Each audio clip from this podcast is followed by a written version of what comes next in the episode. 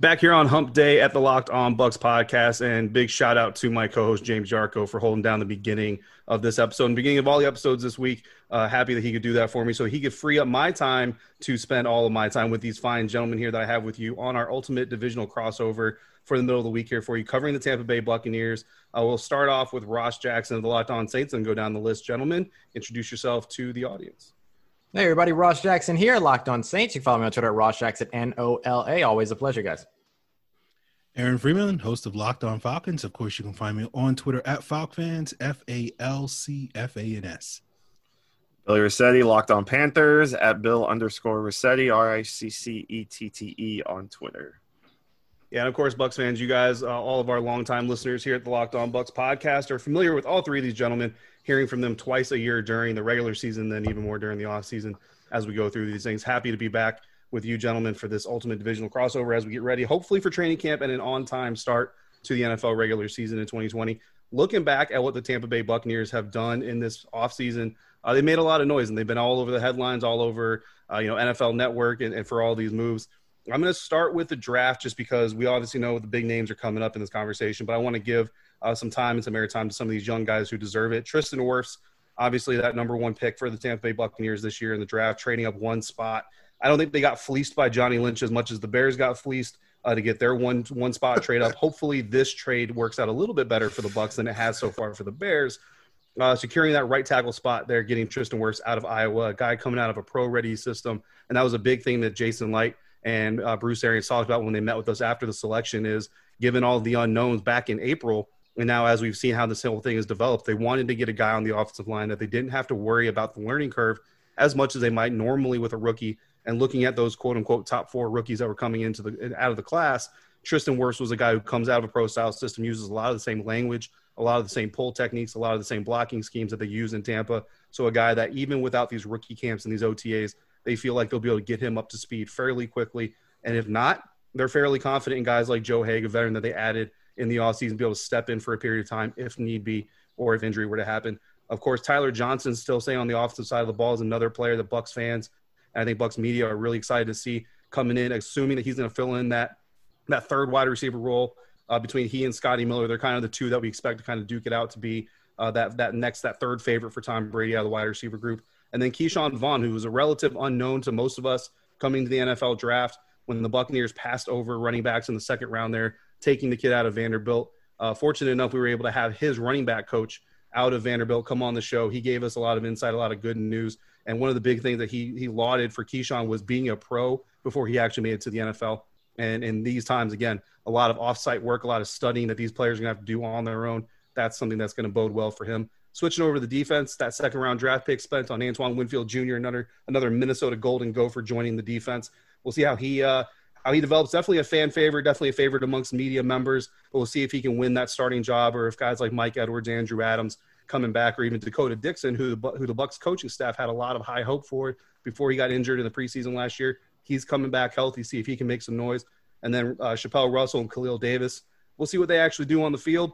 If they make it to the field, either way, two great stories. Anyway, and oh, I almost forgot one. Raymond Calais, uh, who Bruce Arians called a joystick uh, player, coming in to join that running back group as well as a late round draft pick. Probably uh, contribute to some special teams. Oh, and then by the way, the Buccaneers brought in Rob Gronkowski and Tom Brady. So, gentlemen, looking at what the Buccaneers were able to do last year, primarily in the back half of the season, even with a quarterback in Jameis Winston who was a little bit turnover happy, uh, Aaron Freeman and his, the Atlanta Falcons were benefactors of of the latest and greatest one, probably the last one uh, that he'll ever play or ever have in a Buccaneers uniform there in Week 17. Given all the changes that have happened this year, where do you or how do you view the Buccaneers in 2020 compared to how they left 2019? I'm happy to kick us off here. Um, I talked a little bit about this in yesterday's episode. I think that a big conversation around the Bucs is just simply going to be about the lack of cohesion right now going into this weird offseason and then into the beginning of the season. How quickly can they learn to communicate with one another? I know they've been already doing workouts and starting to build a little bit of that uh, sort of that that communication with one another, the trust with one another, the chemistry. I think it's going to be a really big conversation in terms of how successful the Bucs can be here in 2020. Um, you know, I'm mad that the Bucs got two of my favorite running backs in this draft, in Vaughn Johnson and Raymond Calais. Raymond Calais, of course, out of Louisiana Tech, so we know him uh, pretty well, or out of Louisiana, so we know him pretty well. Um, I love seeing those additions because one of my biggest question marks for the for the Bucs has always sort of been what are they doing at the running back position to get a second dimension to this offense? Are they going to be able to do that with Rojo, or are they have, going to have some other guys to fall back on? And they clearly have some other potential options to fall back on. I just think that that's one of those questions that could have been answered and exercised a little bit more. Were there rookie minis, mandatory mini camps, veteran mini camps, OTAs, things like that?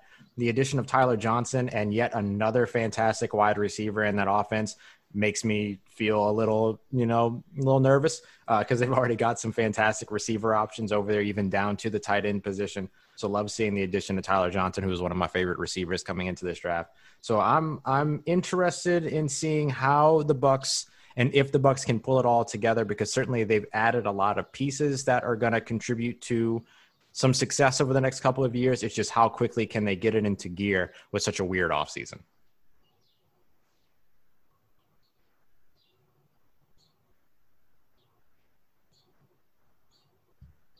For me, uh, looking at their offseason moves, I, I love the Antoine Winfield draft pick.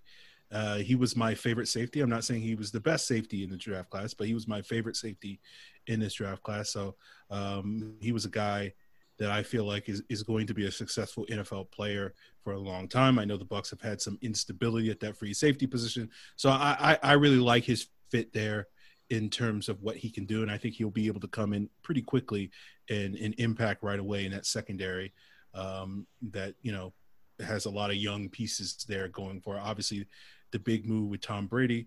I'm not necessarily as concerned about like I don't I don't see the Gronk move moving the needle as much as maybe other people see it uh, in terms of their offseason.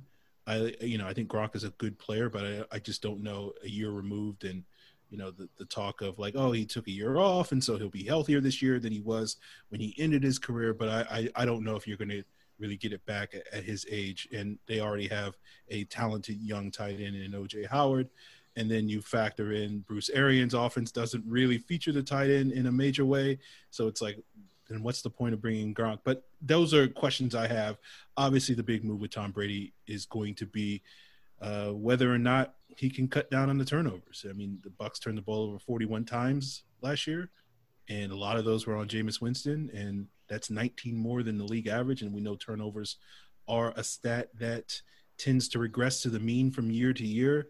So it's one of those things where if the Bucs could score as many points as they did last year with all those turnovers, and if they get a quarterback like Tom Brady who rarely turns the ball over, particularly relative to Jameis Winston, you know, what does that mean for their offense? But I think with the questions that Ross raised, with all these pieces, with all these weapons, particularly the passing game, I've heard many people talk about whether or not, because of the limitations this offseason that you have with in terms of installing your passing game and getting guys ready, you know, specifically, it seems like if you're integrating new pieces into your passing game with the Tom Brady's, with the Gronks, with the Tyler Johnsons, and trying to get them all on the same page to the already established core receivers that you already have, you know, can they hit the ground running as early this season as uh, they potentially could in a normal offseason? So I think those are some questions I have about this Bucs team. But I think so far, I think they they address some of their key needs: the offensive line, the quarterback position, free safety position.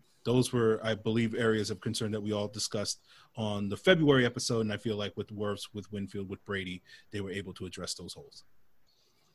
Yeah, and then that's a key point too, like getting off the ground. And obviously, that week one game is huge for Tampa Bay. I mean, they're jumping right out of the gate at New Orleans, and then um, you know they have the Broncos early, the Chargers early, Packers week six. So they've got some pretty key games uh, early in the season there to really kind of gauge how how quickly they're gonna they're gonna come together. But um, I'm on the same note as Aaron uh, in regards to Antoine Winfield. I just thought this kid was such a versatile safety. He was, he was just so good. You know, he had the injury issues at Minnesota, but when he was healthy, I mean, he could play all over the field. He had tremendous ball skills, uh, a lot of good speed. So, really excited to see how they fit him in if he cracks the starting lineup early. Um, Tristan Wirfs, uh, we we joked about the the trade earlier with the Bears. Uh, fortunately for the Buccaneers, there's no uh, there was no more elite tackles in this draft uh, to fall back on to say like, oh, well, they could have drafted so and so. Well, we were all in agreement that there were four top tackles in this draft, and Wirfs was the fourth one taken. The other three were already gone by the time the Buccaneers made their pick. So, fortunately or unfortunately, depending on your point of view, we can't can't make that joke. But uh, love the Wirfs pick. You know, like David said, uh, coming from Iowa, pro. You know, some would argue most pro ready. Some obviously would argue that um, that the the as I'm drawing a blank on the, the kid the Giants took, Austin Jackson. Um, I'm probably I'm probably confusing him. Yeah, Austin I'm just Jackson went to Miami. I think. yeah, take, i know uh, I was confusing him with Miami. No, that was the Jets. That was the Jets. Um, well, then it was either Andrew Thomas. An- Andrew Thomas. Andrew, Andrew, Thomas. Thomas yeah. Yes. Let's go through oh, the entire boy. first round and, and, try to pick all these offensive tackles because so many went in the round one. Right. Yeah. Which it wound up being expected that a bunch were going to. Um, and as soon as I said Austin Jackson, I in the back of my mind I'm thinking, no, you idiot, that's the Miami, that's the kid that went to Miami. Um, but yeah, some would argue that Andrew Thomas was the most pro ready. Some would argue that Tristan Wirfs was. But you know, just the fact that they were able to get an offensive tackle, which I think a lot of us were pretty set that they that offensive tackle was their biggest need in round one, especially after they got Tom Brady. So this is obviously all in. You know, th- this team is all in on 2020 and 2021. I mean, you're giving 50 million dollars to Tom Brady, and um, I mean he's locked in for two years, right? And I, uh, this this is the window, right? Because they're not franchise tagging him. They, I believe, they have it in the contract that they can't franchise tag him after he becomes a free agent. So they're pushing all their ships into the table. And I mean, and I, I touched on this yesterday when we, we talked about the Falcons versus the Buccaneers. There's just a lot of talent on this offense um, with the wide receivers. And I mean, they have a pretty good offensive line. I mean, Ryan Jensen quietly is one of the better centers in this league. Alex Cappa and Ali Marpet are quietly two of the better guards in this league. You know, the question I do have a little bit is on Donovan Smith at left tackle, but um, I'll also follow up on my. We, we um, threw Ric Flair in earlier when we talked about the Saints. I think there's another WWE reference here because I mean we've got a former champion. We have a we have a WWE champion on this team. Rob yeah, Gronkowski is a 24 former 24 seven champion and won it at, WrestleMania. So there's your water cooler fun fact for the day that That's Gronk right. is. And I would have loved to have seen him take that belt into the end. I had you... hoped that he would keep it going into the NFL season and that somebody yep. during the NFL season would take him, and then all of a sudden it would just exist within the NFL can you imagine if Gronk would have been the champion and scored a touchdown, and then Marshon Lattimore tackles him and pins him in the end zone, and he becomes the champion? Exactly. It would have been fantastic cross promotion, but you know, obviously, the marketing in on top of their stuff right now, so uh-huh. they went ahead and gave it to somebody else. But yes, Rob Gronkowski did go away and have a, to have a average wrestling career over a year before he came back.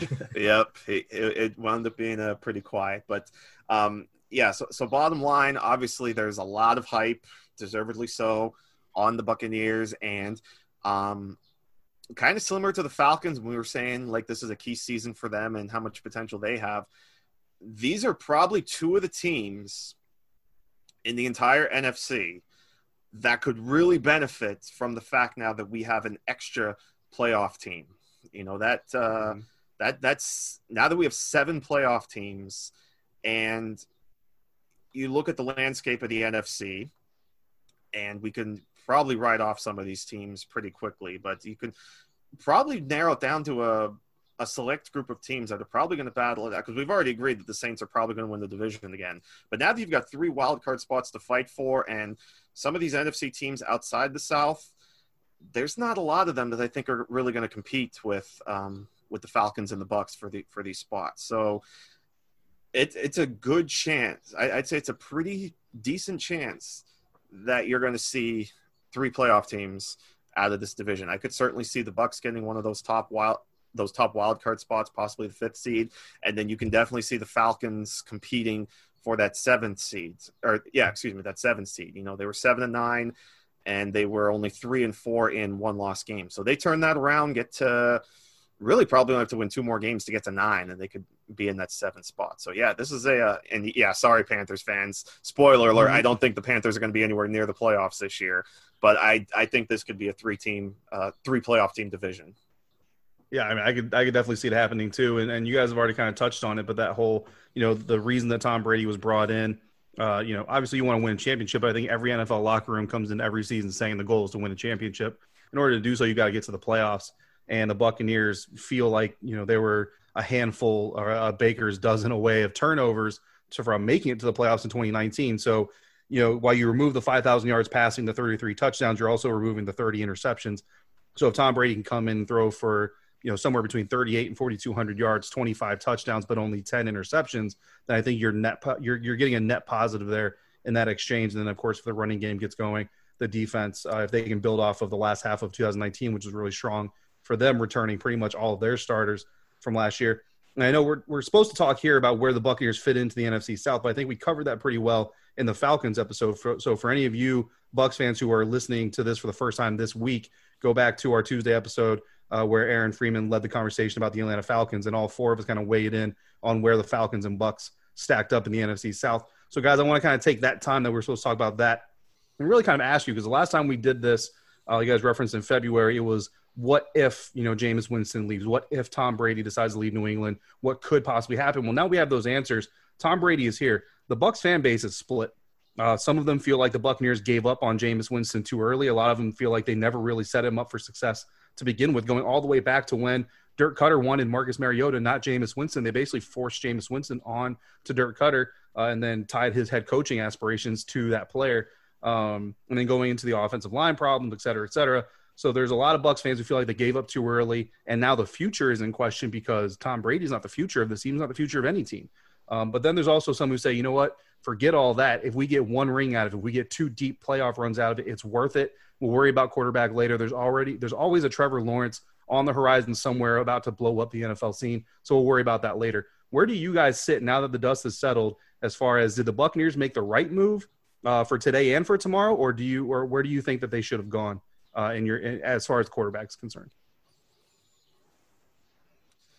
I think that's a that's a tough question to answer at this time. But what I will say is what you're looking at really isn't even just the two years with Tom Brady. You kind of have to tack on a third year with that because with Tom Brady, you're not falling early enough in your draft to grab one of the top quarterbacks in the, you know, in the let's say 2021, 2022 draft, right?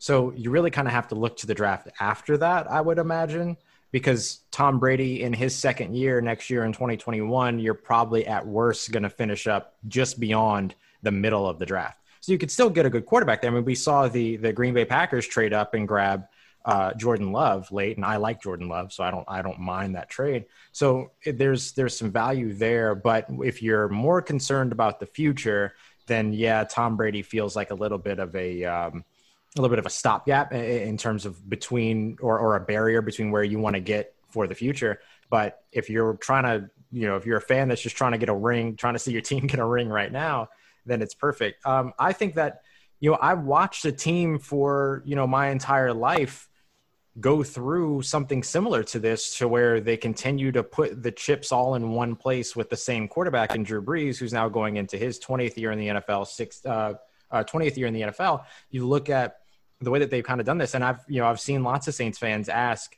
you know, well, what do we do about quarterback of the future? What do they do about quarterback of the future? Because the Saints are going to keep winning outside of those 2014 through 16 seasons, and it's it's you can see that it's they found other ways to make it work. They're able to grab a guy like Jameis Winston here in the offseason. Thank you, David. They were able to find a guy like Taysom Hill, who a lot of people believe in, who I don't think is going to turn into a starting quarterback, but has turned into a fantastic piece for them by grabbing somebody off of another practice squad. So you just never really know exactly how it's going to work out. As far as I'm concerned, I think this I think the Bucs made a decent choice and saying, hey, we really like what Jameis Winston has to offer, but unfortunately, the tools aren't quite there in terms of the style that we want in this offense. So instead, we're going to go grab the greatest quarterback of all time and put him on his up. Like it's hard to argue with that. And so I, I, personally don't have any trouble with what the Bucs did. I think that they did what they needed to do in order for the organization to feel like it was in a position to win.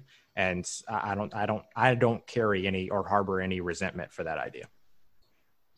Yeah, I'm I'm with Ross on on that one. I, I think you know when you look at this Bucs uh, franchise, and if I'm correct me if I'm wrong, David, the Bucs haven't won a playoff game since they won the Super Bowl back in 2002. You would so, be incredibly correct about that. Yes. So you know they've been in a long playoff drought. So making, I mean, they haven't made the playoffs since 2007. So it's one of those things where just making the playoffs, you know, under Tom Brady would be a huge accomplishment. If they can get to the second round of the playoffs under Tom Brady, that's a huge accomplishment, you know, that hasn't really been achieved by this organization for nearly two decades. So I, I feel like the idea of essentially punting on sort of the long term, you know, finding your Matt Ryan, finding your Cam Newton, finding your Drew Brees that's going to be your starting quarterback for the next, you know, 10 plus years or whatever that number is. Um, you know, if, if the Bucs are making that trade off for the short term gains of just winning a playoff game, you know, as, as a starting point, and, and obviously they, they want to get more than that um, over the next two years. I think that's a, a welcome trade off for this specific organization. You know, if they had been in like a three year playoff drought or something like that, maybe you would question that that decision making uh, right now. But I, I think in terms of what Tom Brady's going to bring, you know, I, I feel like as we've discussed many times, I think it's it's fair to question how much is left in the tank, how much can ex- be expected from him in this first year, given the truncated offseason. But obviously, they have basically a two-year rental of him, and you know they brought in Bruce Ar- like Bruce Arians didn't come back to, to be in a long-term rebuilding project. He, he didn't, or at least my perception of Bruce Arians' hire was not to, oh, um, let me facilitate a five or six year rebuild for this Bucs team. It was I'm being hired to fix Jameis Winston to get that guy over the hump in order to get this team into the postseason, and so that we can potentially make a run at this thing. That didn't work out for them in 2019. Obviously, they had an opportunity to get a you know once in a generation you know, once in a multi generation type of uh, quarterback in, in, Tom Brady, who's arguably the greatest quarterback of all time. Um, and that's a rare opportunity. No one, I don't think anybody should fault the Bucs for trying to do what the Broncos did, you know, earlier this decade, uh, and and getting Peyton Manning, and, and it ultimately led to them um, winning a Super Bowl uh, under his guidance. So I think the Bucs hoping that you know history can repeat itself. Lightning can strike twice in Tampa makes a lot of sense for me. So, to me, while I uh, am also a fan of Jameis and, and feel like Jameis, you know, didn't necessarily get a fair shake, I don't feel like that feeling overwhelms sort of the decision that the Bucs made this offseason by essentially going all in on Tom Brady for the next two years uh, moving forward. Yeah, I mean, I I, th- I think they kind of went the same way as well. They I think they almost had to move on from from Jameis Winston. I know that was a tough call with you know five thousand yards, but thirty interceptions is always going to linger on some on some people in in decisions like this. When you have the opportunity to get a guy like Tom Brady, you go after. Now, you know, to play devil's advocate a little bit, like I kind of did yesterday with Matt Ryan. Spoiler alert. um, and I think Aaron kind of touched on a little, little bit too. How much does he have in the tank? I mean, let's not forget. I mean, the guy is 43 years old. Father time has to catch up with him at some point. You know, it's been listen, it's been incredible to watch this guy beat father time for for this long. I mean, it's incredible that you know at, at 42 years old he's still putting up the the numbers and throwing the way he did and you could certainly argue now that he has better receivers than he did last year, maybe even the last couple years, depending on how you view uh, some of the receivers outside of Julian Edelman. But now that he's throwing to Mike Evans, Chris Godwin, Tyler Johnson, um, even all three of those tight ends, you know, it's it's not just Gronk, and, and that's something. I think we touched on this earlier too. Like OJ Howard was on the trade block for a little bit he's going to be a key cog in case Rob Gronkowski goes down, and he's going to be a, a still a really good target for Tom Brady. So they've surrounded him with what he needs to make this push. It's like we've all t- touched on. This is a, a two year all in project. Now, as far as the future, you know, I'm just taking a look at some of the names, even like for next year's class, that maybe later in the first round or later in the draft that they can get if they so choose to to go that route and get a success for, for, for Tom Brady, whether they want to look at someone like Brock Purdy of Iowa State or Tanner Morgan of Minnesota, Kyle Trask of Florida, or even if you wait till 2022, you know, Sam Howell is the big up and comer out of uh, North Carolina. Kedon Slovis is another big up and comer out of uh, USC. JT Daniels is a, is a really strong quarterback who's now transferring to. Actually, I don't. At time of recording this, I don't think he's announced where he's transferring to, but we know he's transferring from USC. So I mean, they're going to have options over the next couple years to replace Tom Brady. Clearly, right now they're they're not thinking about the future. They're trying to get to the playoffs and just win as many playoff games as possible. And if they happen to win a Super Bowl, then tremendous. Their plan worked. If they don't win the Super Bowl, well, I still still think it's a, a success if they can make to the playoffs. Because as we mentioned, I mean, it's been 13 years since they made the playoff. They Buccaneers fans just want a taste of the playoffs, I imagine, and Tom Brady will more than likely give them that. If not next year, then almost certainly next year. Yeah, great insight from you guys as always. I think the big question is going to be Tom Brady and his durability in his throwing arm for one, and then behind that offensive line. Uh, good news for Bucs fans though is that if Tom Brady does have to go out for any extended period of time, uh, they have former Jaguars, 49ers, Cardinals, and Titans great Blaine Gabbert sitting behind him as the uh, the backup. So that's going to wrap up this segment, guys. We're going to move into our next segment where my fellow uh, esteemed NFC South Locked On podcast host get to throw some questions at me and make me explain everything that Jason Licht and Bruce Arians did in the 2020 offseason here on our ultimate divisional crossover week at the Locked On Podcast Network. All right, guys, wrapping up your Wednesday here on the Locked On Bucs podcast with our ultimate divisional crossover here on the Locked On Podcast Network. Gentlemen, uh, now is your opportunity to make me tell you why these moves make sense. If you have any questions or if you have any holes uh, that you still feel like the Buccaneers did not address, uh, let's let's start off. Actually, let's let's kick off with Bill. We've been going top to bottom. Let's let's go bottom to top, not by host uh, status necessarily, but team status. so, Bill, uh, let's let's kick it off with you. Something I was thinking about too, when you know, even just kind of looking at these numbers and looking at the warrants, and I've mentioned this before. I've been getting some of the stuff from the Warren Sharp guide that just dropped the other day. Fantastic reference. Um, just picked it up the other day. Just so much to it, and um, I mentioned earlier about the Falcons when talking about their possible turnaround and how they went three and four in one score games. Well, the, the Buccaneers were three and six in one score games, and you mentioned Dave, of course, about the defense, how much better they played in the second half. Is there a possibility of that momentum building, and then they could turn some of those one score losses into wins? Like how? What do you think is going to be the process to help them win some of those games to give them to likely give them a better shot at, the you know because even if you turn say two of those six losses into wins, that's nine wins right there from last year, and more than likely nine and seven will probably get into playoffs. Three of those turn three of those six losses into wins. You're ten and six, and you almost certainly are going to be in the playoffs. So what's going to be the key to kind of turning that stuff around for Tampa? Yeah, I mean, I think obviously where where the team did well, they've got to continue to do well, and that that starts with you know the offensive line. The Buccaneers' offensive line has gotten a lot of grief over the years. Donovan Smith specifically, and now he's catching even more flack after coming out and saying that he has concerns about playing in a COVID nineteen America and taking that illness back home to his his family and his young child, uh, which I think is perfectly fair. But that's that's really going to be where it all kind of uh, where the rubber meets the road, so to speak, right? If, if the offensive line can't protect Tom Brady, they can't give him even three seconds in the pocket to find a receiver or to negotiate the defense, then uh, th- then we're going to have a problem there. And then after that, you know, guys like Chris Godwin, Mike Evans, we already know from the years of, of covering them and dealing with them, these are not two guys who are going to come in and say, well, we're a, we, you know we're a thousand yard receiving tandem, all pro caliber tandem, best wide receiver duo in the National Football League according to many experts. So we're good. No, they're going to come out, they're going to grind, they're going to work uh, day in day out. Mike Evans is a guy who typically reserves his offseason for his family, but even he is out there at some of those private workouts with Tom Brady because he understands uh, what this opportunity means. He understands the work that needs to be put in, especially missing some of those OTAs and then you know the late training camp and, and all that stuff going in. So really, that's going to be what it. You know, this team knows what they can do well for coming from 2019. Uh, the defense got better, especially the back half of the defense.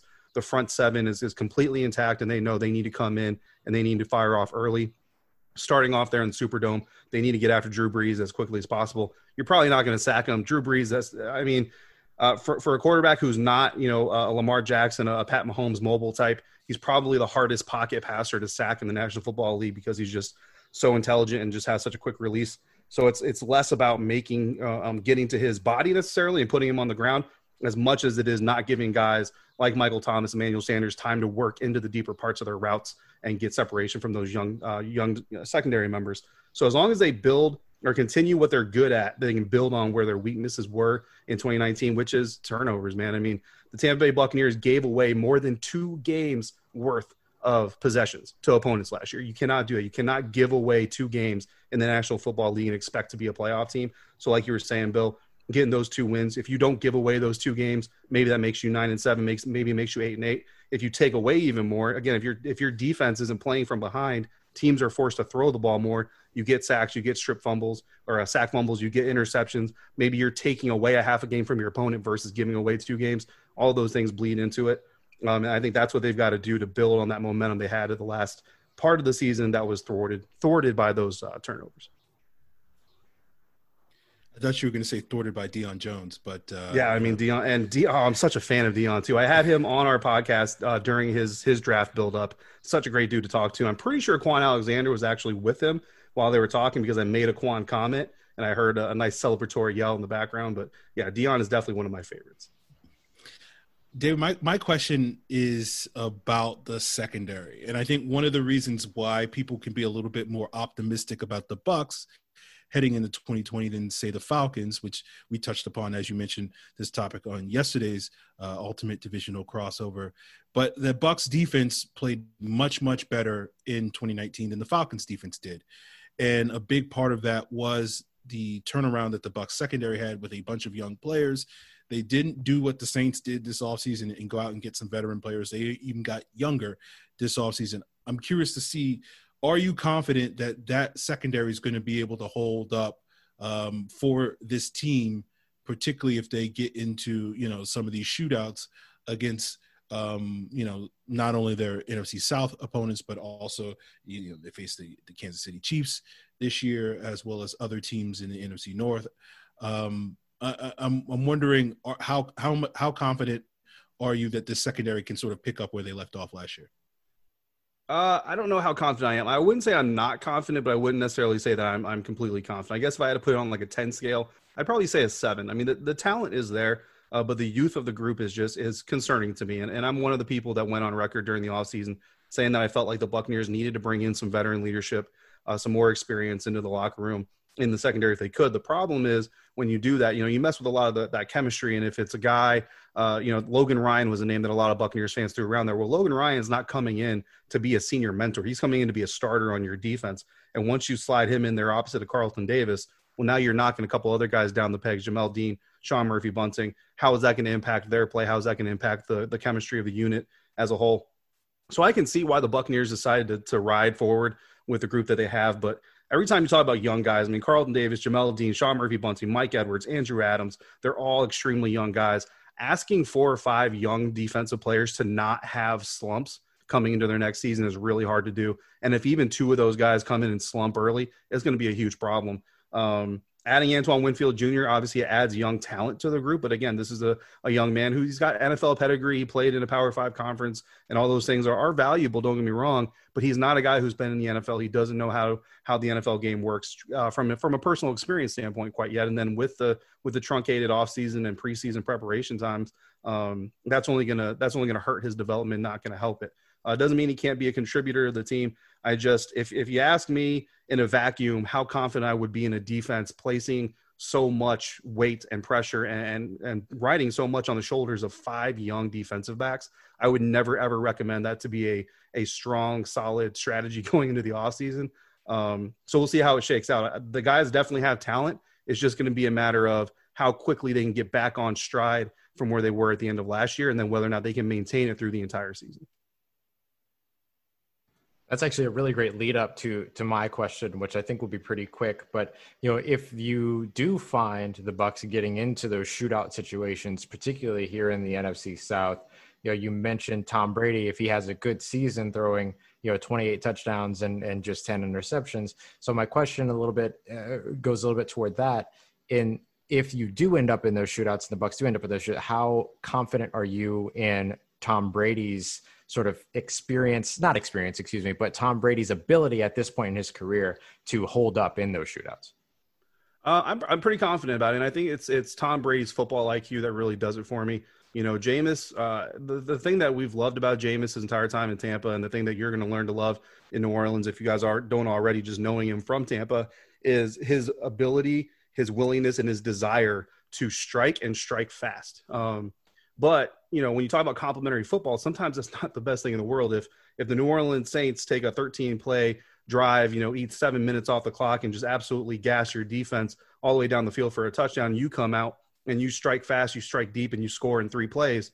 Well, one, your defense hasn't had any time to rest. Your defense hasn't any time to adjust to what the Saints offense is doing. So now they're going right back on the field. They're more tired than they were before the last drive, and they haven't had time to adjust their strategies. What meanwhile, Drew Brees is going, okay, cool. Thanks for thanks for putting me ahead of the power curve instead of behind the power curve here. Whereas a guy like Tom Brady's going to understand that, hey, if our defense just spent 60% of the first half on the field, we need to come out here in the second half. We might be down three, we might be down seven, we might, might even be down 10. But it's important for us to not only make up room on the scoreboard in the third quarter, but also give our guys time to rest, to hydrate, to talk on the sideline, to look over some of those screenshots and those tablets and understand how they need to adjust their strategy. And that's how the offense can help the defense in some of those shootouts is uh, by not only answering, right, matching touchdown for touchdown, but also maybe slowing down the pace of the game for their defense so they have time to get those fluids and, and get all those things going. I think that's where Tom Brady is. He's a guy that, you know, two minutes left in the game down by three. He can get you down the field in three or four plays if you need him to. But at the same time, if you're in a, in a real big shootout, he understands how to slow the pace of the game, but still make plays that that net positivity for your team and put you in position to score. All right, guys. So we're uh, pretty much up to the end of our time allotment. James is going to kill me for running long, but I do have one more question. So recently, I'm sure James has already uh, addressed this with our listeners. Uh, Shaquille Barrett uh, was a guy who's been in the news recently. You know, is he going to sign his tag? Is he not going to sign his tag? Everybody in Tampa media has been telling everybody, calm down. He's going to sign his tag. Don't worry about that. He did, in fact, accept his franchise tag. However, he and his agent did file a grievance with the NFL through the NFLPA asking to be tagged as a defensive end instead of a linebacker because it's about a $2 million difference. Um, guys, I want to ask you real quick. I know we're, we're up against the clock again, so not too deep, but basically two answers. Do you think that Shaq Barrett should win that grievance? And then do you think he will win that grievance? Uh, I will say should, yes. Uh, it's, it's been too long that we're still lumping guys at defensive end versus linebackers, edge rushers – there's interior defensive linemen, and then there's off-ball linebackers. I know Bill knows. You know, Draft Twitter has been on that for now like six or seven years, um, waiting for the rest of the world to catch up to that. So he should win it. Will he? You know, w- what do we do when we do these ultimate divisional crossovers? We we we talk about some recent decision that the NFL has made that doesn't make any sense and complain about it. So, you know, I, I, as as far as will he win that grievance, who knows at this point. Yeah, I agree. I think he should because he was a sack master last year, but he probably won't because they'll probably take a look at the Bucs roster and be like, "Oh, well, he's listed as an outside linebacker, therefore you're going to get tagged as a linebacker." So he'll he'll probably end up losing that case. But yeah, they they should just make it edge franchise tag because it's just too too much group together between mm-hmm. D end and outside linebacker. Yeah. I agree with you guys. I think that he should, but he won't. Um, I, I kind of have seen this from personal experience. Jimmy Graham had a similar situation. He was getting franchise tagged. He wanted to be tagged as a wide receiver, but obviously he played the tight end position. A little bit easier there, that conversation, because of the fact that he clearly lined up at tight end. Uh, but one of the big conversations that was always had was which which when they say all right wide receivers let's head to the wide receiver room tight ends let's head to the tight end room which room do you go into i think that's going to be part of what they're also going to argue with Shaq Barrett and i think that that could be a deciding factor so if he heads that linebacker room and if he is uh, classified as a linebacker on that Tampa Bay roster, the NFL is going to do everything that they can to make sure that the team pays him whatever is the lesser amount and stick him with that linebacker tag. Yeah, I agree. I think he definitely should get it. Don't think he's going to get it. But guys, that's going to wrap up today's episode of the Locked On Bucs podcast and this edition of the uh, Ultimate NFC South Divisional crossover for preseason 2020. Gentlemen, uh, thank you so much for your time and for joining me. We'll kick it back over now to James Yarcho to wrap up the rest of this episode.